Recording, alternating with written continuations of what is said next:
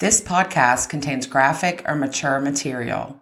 Depictions of murder, violence, and graphic images are discussed in detail during this podcast and could be triggering to some. Listener discretion is advised. Welcome back. We are the Cold Case Crew, a group of friends that have taken it upon themselves to investigate some of the oldest cold cases from the Mountain State. My name is Whitney. It's Ashley. And I'm Beth. Tonight we present the third and final episode in our Capitol Crimes Return series, the 1991 disappearance of Bobby Eugene Adams, or as many locals have remembered it, the missing cab driver. There are a lot of factors that seem to have stymied this investigation over the years, and not a lot of information that's been given to the public. But as we have done in the past and will continue to do moving forward, we will present the most concise and up to date information available. West Virginia locals pay close attention to the details that follow. Perhaps you hold that one piece of information that could bring Bobby Adams home. But before we dive into the meat and potatoes of the story, let's set the scene. The year was 1991, and the holiday season was slowly creeping up on the citizens of Charleston, West Virginia. Thanksgiving had just passed, and shoppers were coming down from the high of Black Friday. The population of Charleston sat at 57,614, the start of a slow decline in population that has happened upon the region in years that followed. Perhaps in the days leading up to his demise, Bobby, like others, participated in some holiday shopping. Maybe he drove families to and from the airport as they made their way in and out of town. Whatever the case, for this West Virginia family, the holidays would never be the same. It's so sad when something like that happens at the holidays. holidays. Because then you can never enjoy that holiday again. Bobby Eugene Adams was born to Frances Eleanor Adams and Robert Clark of Charleston, West Virginia on September 3, 1960. While his childhood remained shrouded in mystery, it is known that Adams did in fact have a wife and a young son at the time of his disappearance. Though, for the sake of continuity, I do want to clarify that while there have been specific references to a young son in articles I have read, there has also been mention of children, so he may have had more than one child. He also served in the Army. Despite living in Huntington, Adams worked frequently in Charleston and Kanawha County and was known to have family that lived in the area still, specifically his mother and several siblings. Saturday, November 30th, 1991 began like any other day for 31 year old Bobby. While the world continued on celebrating and enjoying the festivities of the Thanksgiving holiday, which had passed on Thursday prior, and Black Friday, Bobby Adams continued his usual daily grind. As a cab driver for C&H Taxi, it would be easy to presume that business would be booming at this time of year, busy with traveling families and a flurry of shoppers and everyday customers. On this particular day, Bobby picked up his taxi cab to start his shift at 4 p.m., adorned in a blue windbreaker, tan dress pants, and black shoes. This shift, which would run until 3 a.m., was referred to as the graveyard shift and was one that Bobby often drove. He had been at his job for a year and a half now, and despite the obvious dangers that accompany the trade, seemingly enjoyed his job. His father, Robert Clark, also drove for C&H Taxi as well. It is known that prior to his disappearance, Bobby had completed a series of fares that caused him to travel up to New York and New Jersey. He was getting paid, and one can assume if you've ever taken a taxi before, he was getting paid rather well to complete these fares. It is unknown who he was driving or why he would be traveling so far, and records from C&H do not indicate any of this information. Another fact that is well known among taxi communications is that cabbies, at least at this point in time in 1991, would often go hours without communicating with dispatch, which could easily explain the gaps in Bobby's timeline from his fares on the evening of November 30th, as well as perhaps the lack of information regarding these lengthy multi state fares. This phenomenon is referred to as going silent among dispatchers. On the evening of his disappearance, C&H's last communication with Bobby came at around 11:45 p.m. However, the last known sighting of Bobby was around 3:45 a.m. on Washington Street East. Along with Adams in the vehicle was a Caucasian male around 40 years old. The man had blonde or light brown hair and stood around six feet tall, a stark contrast to Bobby's five feet and 110 pounds. The unknown passenger was noted to have been wearing a brown jacket. It is unknown whether or not this passenger was a friend or a fare, but he has been identified as the last known associate of Bobby's on the evening of his disappearance. It is important to remember Bobby's shift was set to end at 3 a.m and this sighting was made 45 minutes from the time Bobby was set to deposit the vehicle back at C&H headquarters. It has also been noted from Bobby's employers that dropping the vehicle off late was not out of character for Adams, which logically makes sense. If one was finishing a fare that took longer, or if one was running from a location further out of town, it would make sense that the vehicle would not always be promptly returned at 3 a.m. So, how did dispatch keep track of them? Did they have CBs? Yeah, I believe so. When Bobby failed to return the cab the next morning, the family was contacted and Bobby and the taxi were ultimately reported missing to the Charleston Police Department by representatives from C&H. Authorities at the time claimed to have been familiar with Adams, but did not release or elaborate further on details other than remarking that he hasn't been arrested recently, at least not by us. Search efforts led to the discovery of Bobby's abandoned taxicab off Twilight Drive in Charleston in the evening hours of December 1st, 1991. Though it has been expanded in the years since 1991, Twilight Drive at this point in time was a dead end road which was set off Barlow Drive, south of Charleston's Yeager Airport. It was secluded and was a known lover's lane at the time, and not the safest part of town. For any non locals, this is not far from the last known sighting of Bobby and his mysterious companion. The vehicle was said to have been discarded over a hill 70 feet from the road and partially concealed with branches. It had sustained a number of scratches and a broken headlight in the process. Within the confines of the discarded taxi, law enforcement discovered a large amount of blood that had pooled in the back seat floorboard. The vehicle was taken into police custody where the following observations were made. 1. No guns or casings were obtained from the vehicle, as well as any weaponry. Two, the blood found had not been splattered around the vehicle or the back seat. Instead, it remained pooled in one area, a pattern that is not consistent with a struggle, no thrashing around or trying to fight off an attacker. There was enough blood present in the vehicle to assume that death had occurred, according to a statement given by Sergeant Bobby Eggleston to the State Journal. People don't lose that much blood and survive. One thing was almost certain either Bobby Adams or his unknown companion were dead. It's weird how the blood just pooled in one spot. And it's also weird that nobody knows who was in the car with him and nobody can figure that out. Of course, this was probably early DNA. 1991, yeah, because it came Very- into play in the late 80s. Yeah, very early DNA. So I just wonder if there was ever any testing on that. And again, like I've said, there's not a ton of information on this case. Everything that they have is very, very close to the vest, hasn't been released. I mean, we submitted a FOIA request and were denied Because it's still open. because it's still open. There are a couple things that pop out to me just with the whole thing, but we'll talk more about that in commentary. Following the discovery of the taxi, law enforcement increased their efforts to locate Bobby. C&H Taxi were extremely cooperative in the investigation, handing over all logs of Adam's most recent fares. Police employed the use of canine search dogs in their efforts to recover evidence and even brought a boat crew to drag the Elk River. Helicopter crews were also brought on to fly over the area. But despite their best efforts, the only evidence generated from the search came from an area near the bottom of Twilight Drive. What was found, however, has remained close to the vest.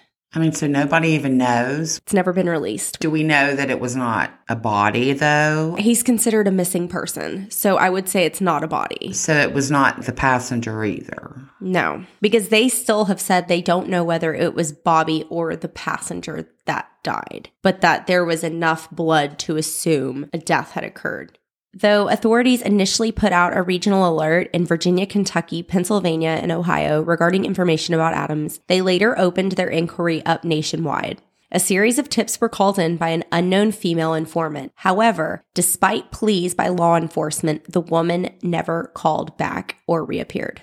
Shortly after the recovery of the taxi, law enforcement sent a sample of blood from the taxi off for analysis. It is unknown if more advanced testing has since taken place. It was confirmed at this time that the blood type recovered was type O, the same type as Bobby Adams. It was also noted, though, that 40% of the population has type O blood. Right. Right. There have been a number of theories about the disappearance over the years. It has even been suggested that Bobby's fate could have been the outcome of a drug deal gone sour. Suggestions that his remains could be discovered hidden in a nearby dump or on the property of a local elementary school have all been explored as well. It is known that multiple subsequent reports have placed Bobby on McCorkle Street in the late evening, early morning hours of December 1st, 1991. Irregardless, the fact remains 31 years have gone by without a trace of Bobby Adams. So that's all I've got. Let's uh, go ahead and open this up for commentary, the part of the podcast where we volley around ideas and dig deeper into the victimology of Bobby Adams.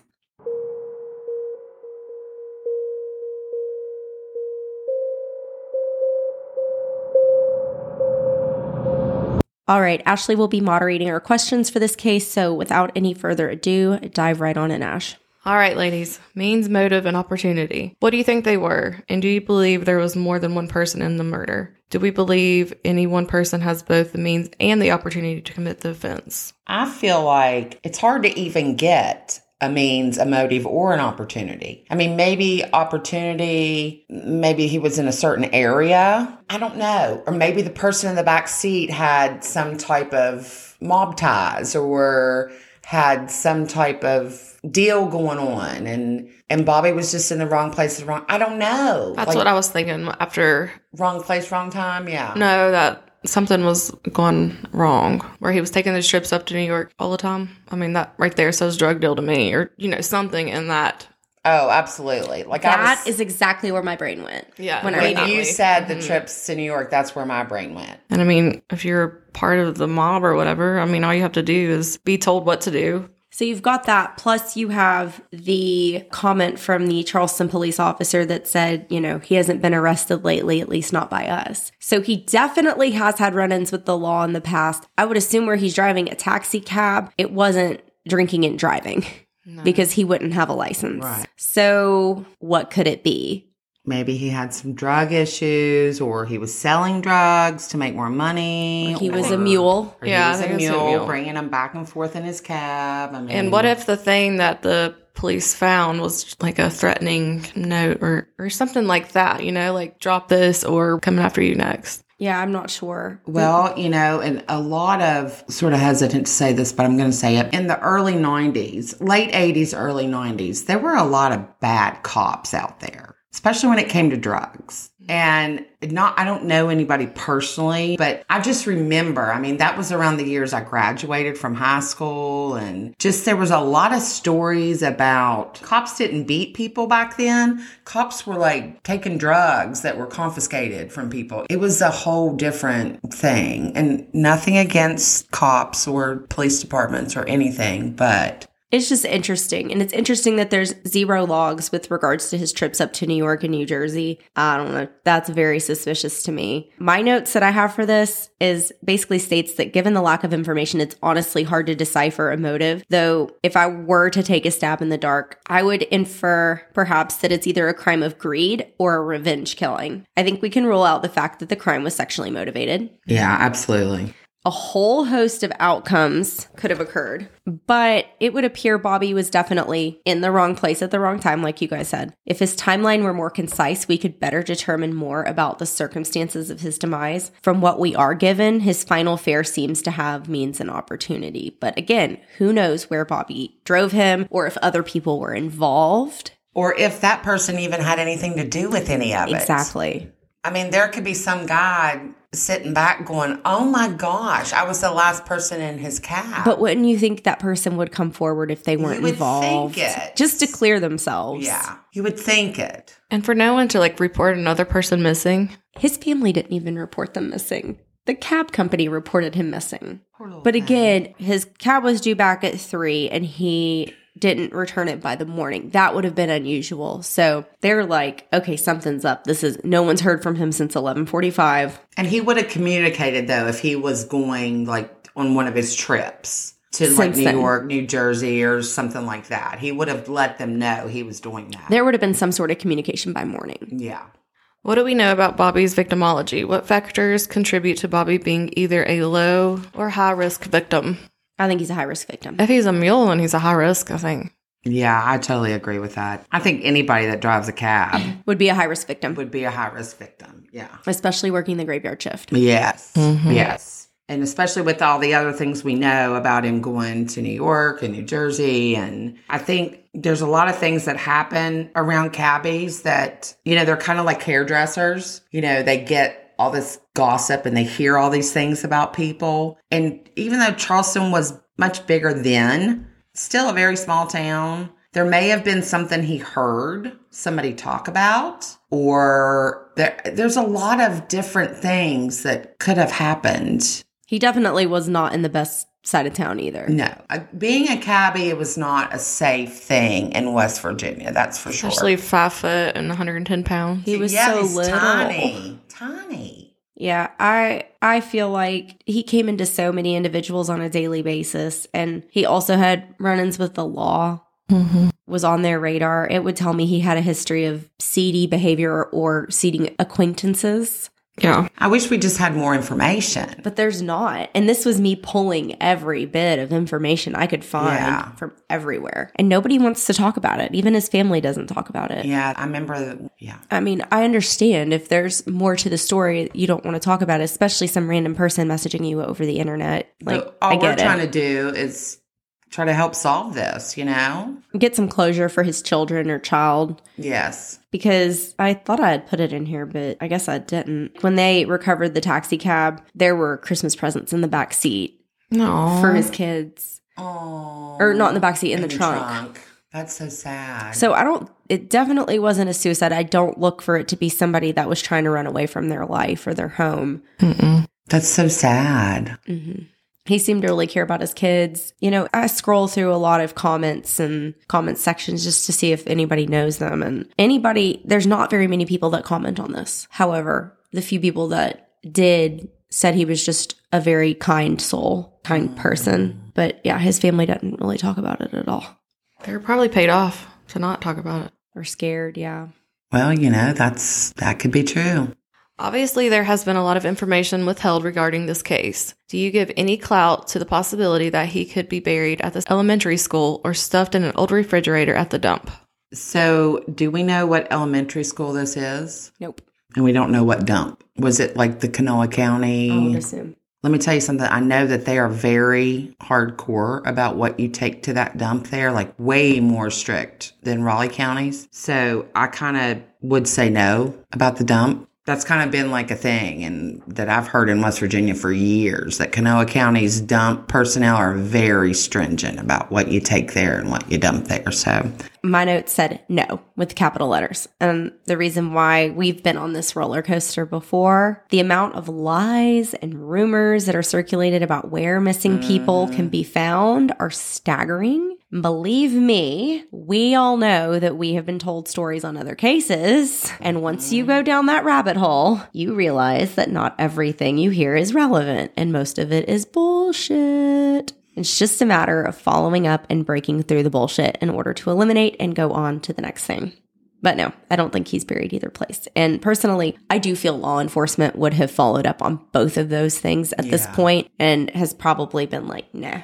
Unless the elementary school was going through construction or something at the time. But if you know when it was elementary school, then yeah. That would be state property though. I mean, you know, if we could find out what elementary school, either maybe in those years, there possibly could be a new one being built. I think that that was the case. That's when a lot of consolidating of high schools and junior highs at that time to be middle schools. And there was a lot of elementary schools that were being built hmm like throughout the 90s. I remember. I do think one was being built. That, from what my memory is, it was that there was an elementary school that was in construction, and somebody mentioned that they thought he was Yeah. dumped there. See, that was a good idea. let's discuss the vehicle. This is crucial evidence. What can we deduce given the vehicle's state and what we know regarding the pooling of blood? So obviously with the pooling of blood, it wasn't a gunshot.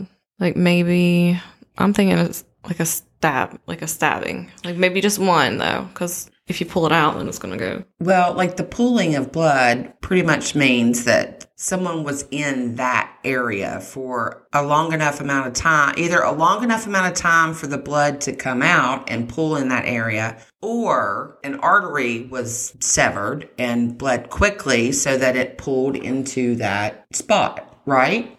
Yes. So my takeaway from the cab was, and basically the cab is the only evidence that we have with this crime that we know of. There is no spatter. There's no sign of a struggle. To me, it seems like the murder did not take place in the taxi, that he was probably attacked and placed in the back seat on the floorboard, either critically injured or dead, where the blood just drained down and pooled in one area. Yeah. And I would agree with that. Because even if somebody is cut with an artery, it's going to splatter at first. there's no splatter in the vehicle. So, yeah, if there's no splatter, then it didn't happen in the actual cab. hmm And I don't know if it would be gun or or a knife or anything because one, we don't have a body Well, we don't have the original crime scene. and we don't have the crime scene. Exactly. And he's such a little guy, so I mean, My opinion is that I think he would have been taken by surprise with whatever happened. Well, so my thing is that they did place him after they killed him and they did place him in the cab. hmm Then what happened to him? Exactly. Okay. Were there any fingerprints lifted from the vehicle? Touch DNA, hairs, something that could have indicated who may have been in the vehicle at the time it was disposed. Because look, if it was wiped, that would be ding, ding, ding, ding, ding sign of homicide to me right there because how many fingerprints are going to be in a taxi cab? True. There are going to be shit all over the place. Yeah. How many people get could be in and out of the vehicle? Thousands. But at least identifying fingerprints from the vehicle, if there were any, would be a starting point to determine who was in the cab.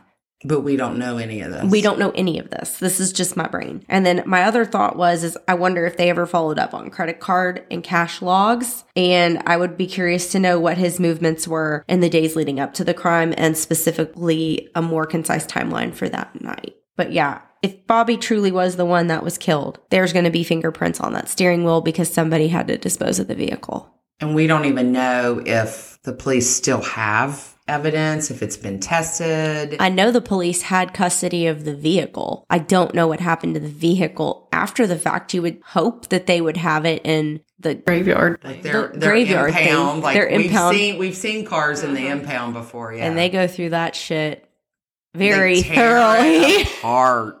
Yeah. we have pictures of this cab that we'll put up on our Facebook. It's brutal and bloody and very sad. Do you guys have any other thoughts on it? I just want to find more information. Yeah, it's really kind of suspicious because there's not that much information out there. Like, and I, Like, why? yeah, like for this long, What I would be really interested in knowing is besides did they pull DNA, have they done testing more recently other than just determining it was O blood? I want to know what were his prior run ins with the law about because I think that could tell you a lot right then and there. that would help us or help anybody figure out what it might have to do with. Exactly. That would get us back to the means, motive, and opportunity. hmm Because really, it's hard to say who has those. The only reason I said maybe greed or revenge is because, okay, if it's greed, maybe it's something to do with drugs, somebody being greedy. Revenge, him knowing too much. Hearing something he shouldn't have heard. Wrong Yeah. place, wrong time. Yeah. It has been 31 years since the disappearance of Bobby Eugene Adams, and his case is still cold. He would have been 61 years old. If you or anyone you know has any information on the disappearance or murder of Bobby Eugene Adams, please contact the Charleston Police Department at 304 348 6480. You are not required to give your name and are able to submit anonymously. Bobby Adams was five foot tall and weighed 110 pounds. He was described to have had a medium complexion and was of African American descent. He had black hair and brown eyes. Bobby was last witnessed wearing a blue windbreaker, tan dress pants, and black shoes. Since the time of Bobby's disappearance, C&H Taxi has made significant changes in order to ensure the safety of their drivers by updating the technology available in the vehicles. There are now cameras present as a means to ensure a similar situation does not ever happen again. Join us next time when we discuss the 1950 homicide of the Morgan County Jane Doe, also known as the Red-Headed Murder from Morgan County. Do you have a case that you are interested in having us cover? Send us an email at coldcasecrew00 at gmail.com and let us know who you would like to hear about next. What's your theory?